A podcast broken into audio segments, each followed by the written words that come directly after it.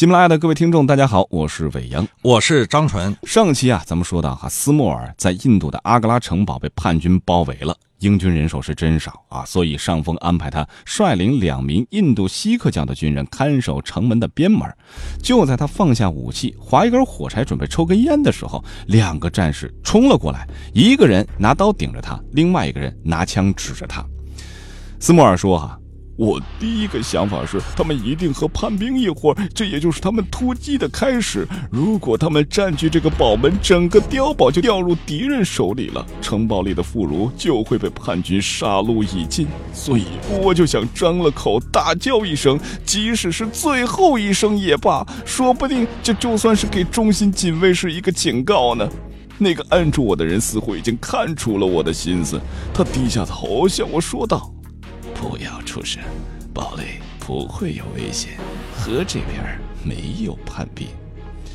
他的话听起来似乎还真实。我知道，只要我一出声就会被害。我从这家伙棕色的眼珠里看出他的意思，所以我没有出声。我等待着看他们要我怎么样。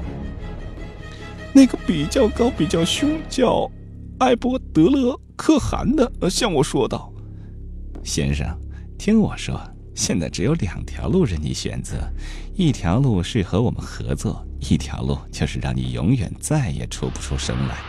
事情太大了，咱们谁也不能犹豫。或是你诚心诚意的向上帝起誓和我们合作到底，或是我们今晚就把你的尸体扔到沟里，然后到我们叛军弟兄那边去投降。此外，绝对没有中间路线。你选哪条路？是死还是生呢？我们只能给你三分钟做出决定，因为时间短促，必须在瞎子巡逻到来之前把事情办妥了。刀架在谁的脖子上，谁都会有恐惧。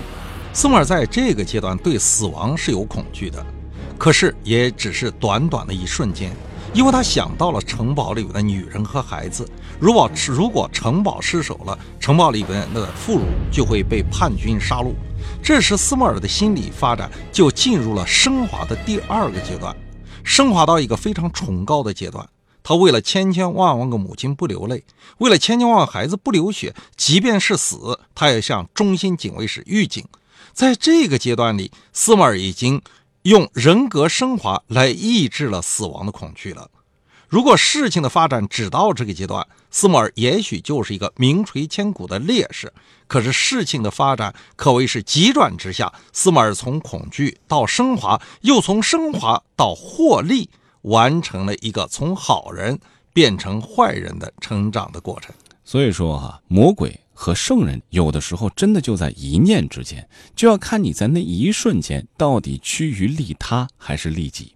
这可能也是哥跟这个人的真正人格是息息相关的。哎，我们看斯莫尔怎么来做选择。他说：“你们没有告诉我是怎么一回事，教我如何做决定。可是我告诉你们，如果你们的谋划涉嫌到碉堡的安全，我就不能同你们同谋。干脆给我一刀，欢迎的很。”锡克教的军人说：“这事和碉堡绝。”这事和碉堡绝无关系，我只要你做一件事，就是和你们英国人到印度来追求的目的相同的事情。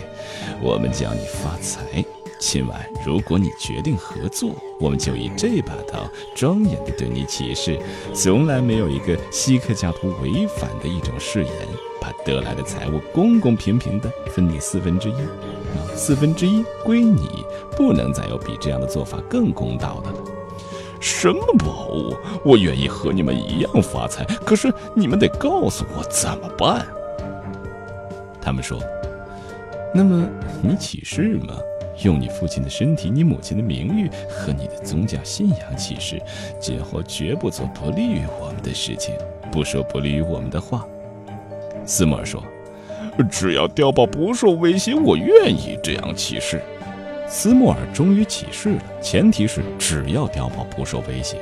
可是，在现实生活当中，这启示真的能管用吗？张老师？呃，其实启示还是有点用的。首先呢，启示啊，在满足一定条件的情况之下，确实是有一定的法律的约束力，也会给自己啊，就当事人增加一点道德上的记挂。等会儿呢，我们可能还要再说这件事儿。是哈，咱们再来看看这会儿斯莫尔是怎么来分这个宝物的。现在呢，他们只有三个人，那是分成三分之一啊？为什么是四分之一呢？对方告诉他说：“德斯特阿克伯尔必须分一分，在等候他来的时候，我可以告诉你这个秘密。莫赫米特辛格请站在门外边，等他们来的时候通知我们。先生，事情是这样。”我们知道欧洲人是守势的，所以我们信任你。你如果是个惯于说谎的印度人，无论你怎样向神请示，你的血必须染到我的刀上，你的尸体也就被扔到河里去了。可是我们信任英国人，英国也信任我们。那么听我说，我们印度北部有一个土王，他的领土虽小，财富却很丰富。他的财产一半是他父亲传下来的，一半是由他自己搜过来的。恃财主命又非常的吝啬。乱起之后，这土王听到白人惨遭屠杀，一面附和叛兵向白人抵抗，可又怕白人一旦得手，自身遭到不利，迟疑好久不能决定。最后，他想出一个两全之策，把财富分成两份儿凡是金银钱币都放在他宫中的保险柜里，凡是珍珠宝物另放在一个铁箱里。差一个扮作商人的亲信带到阿格拉碉堡来隐藏。如果叛兵得到胜利，就保住了金钱财币；如果白人胜了，金钱虽然没了，还有钻石珠宝可以保全。他把财产这样划分以后，就投入了叛党，因为他的边界上的叛兵实力很强。先生，你试想一下，他的财产是不是应当归到始终尽忠于一方人的手里呢？这个被派来的乔装商人叫阿普迈特，现在阿格拉城内，他准备潜入堡内。他的同伴是我的同盟兄弟德斯特阿克伯尔，他知道这个秘密。阿克伯尔和我们议定，今晚我们从他把守的堡门带进来，不久他们就要来了。他知道辛格同我在等着他。这个地方平静得很，没有人会知道他们来过。从此世界上也就没有阿普迈特这个商人了。而土王的宝物也就归咱们几个人分了，先生，你看好不好？在伍斯特尔州，生生命被看得很重，被看成是神圣的。可是这个残杀掳掠、人人都朝不保夕的环境里就不大相同了。呃，这个商人阿普迈特的生死，我当时就觉得无足轻重。那批宝物。打动了我的心，我想象着回老家怎么来支配这么一笔财富，想象着当乡亲们看到我这个从来不干好事儿的人带着满口袋的金币回来，会怎样瞪大眼睛的看着我。因此，我下定了决心。可是，艾布德勒赫汗还以为我在犹豫，他又紧逼了一句：“他说，先生，请您再仔细考虑考虑。”如果这个人被指挥官捉到，必定会被处以死刑的，并且把宝物充公，谁也得不到一个子儿。他现在既然落到了咱们的手里，为什么咱们不把他私下解决了，平分他的宝物呢？宝物归咱们，和入了军队银库还不是一样吗？看这些宝物足够使咱们每个人都变成巨富，咱们距离别人很远，不会有人知道。您看，还有比这个主意更好的吗，先生？请您再表示一下，您还是和我们一道，还是必须叫我们把你当成敌人呢？斯莫尔这时坚定了主意，他说：“我的心和灵魂都和你们在一起。”于是他把枪还给了我，并且说：“这好极了，我们相信您的誓言和我们的一样，永远会被遵守。现在只要等待我的蒙弟和那个商人了。”我们在这个过程之中看到斯莫尔多次的启示，其实启示本身啊是一个强烈的心理暗示。锡克教军人让斯莫尔再次的发誓，斯莫尔说：“我的心和灵魂都和你们在一起。”于是呢，锡克教的战士才把枪还给了斯莫尔。其实，在日常生活中啊，我们是不能够随便的起誓。二零一六年的时候，浙江的舟山群岛有一个基层法院，他曾经受理过一起案子。一个渔民呢，就告另外一个渔民说，他借了我二十万不还。由于证据不足啊，被告始终不承认我借过他的钱。于是呢，法官便对被告说：“说你敢不敢对出海观音再说一遍，说你没有借他的钱呢？”这位渔民啊，犹豫了老半天，最终呢，还是承认了，说钱我确实借了。为什么呢？因为启示是一种强烈的心理暗示，对于有信仰的人来说，起过誓，如果再反悔，神就会降罪于他。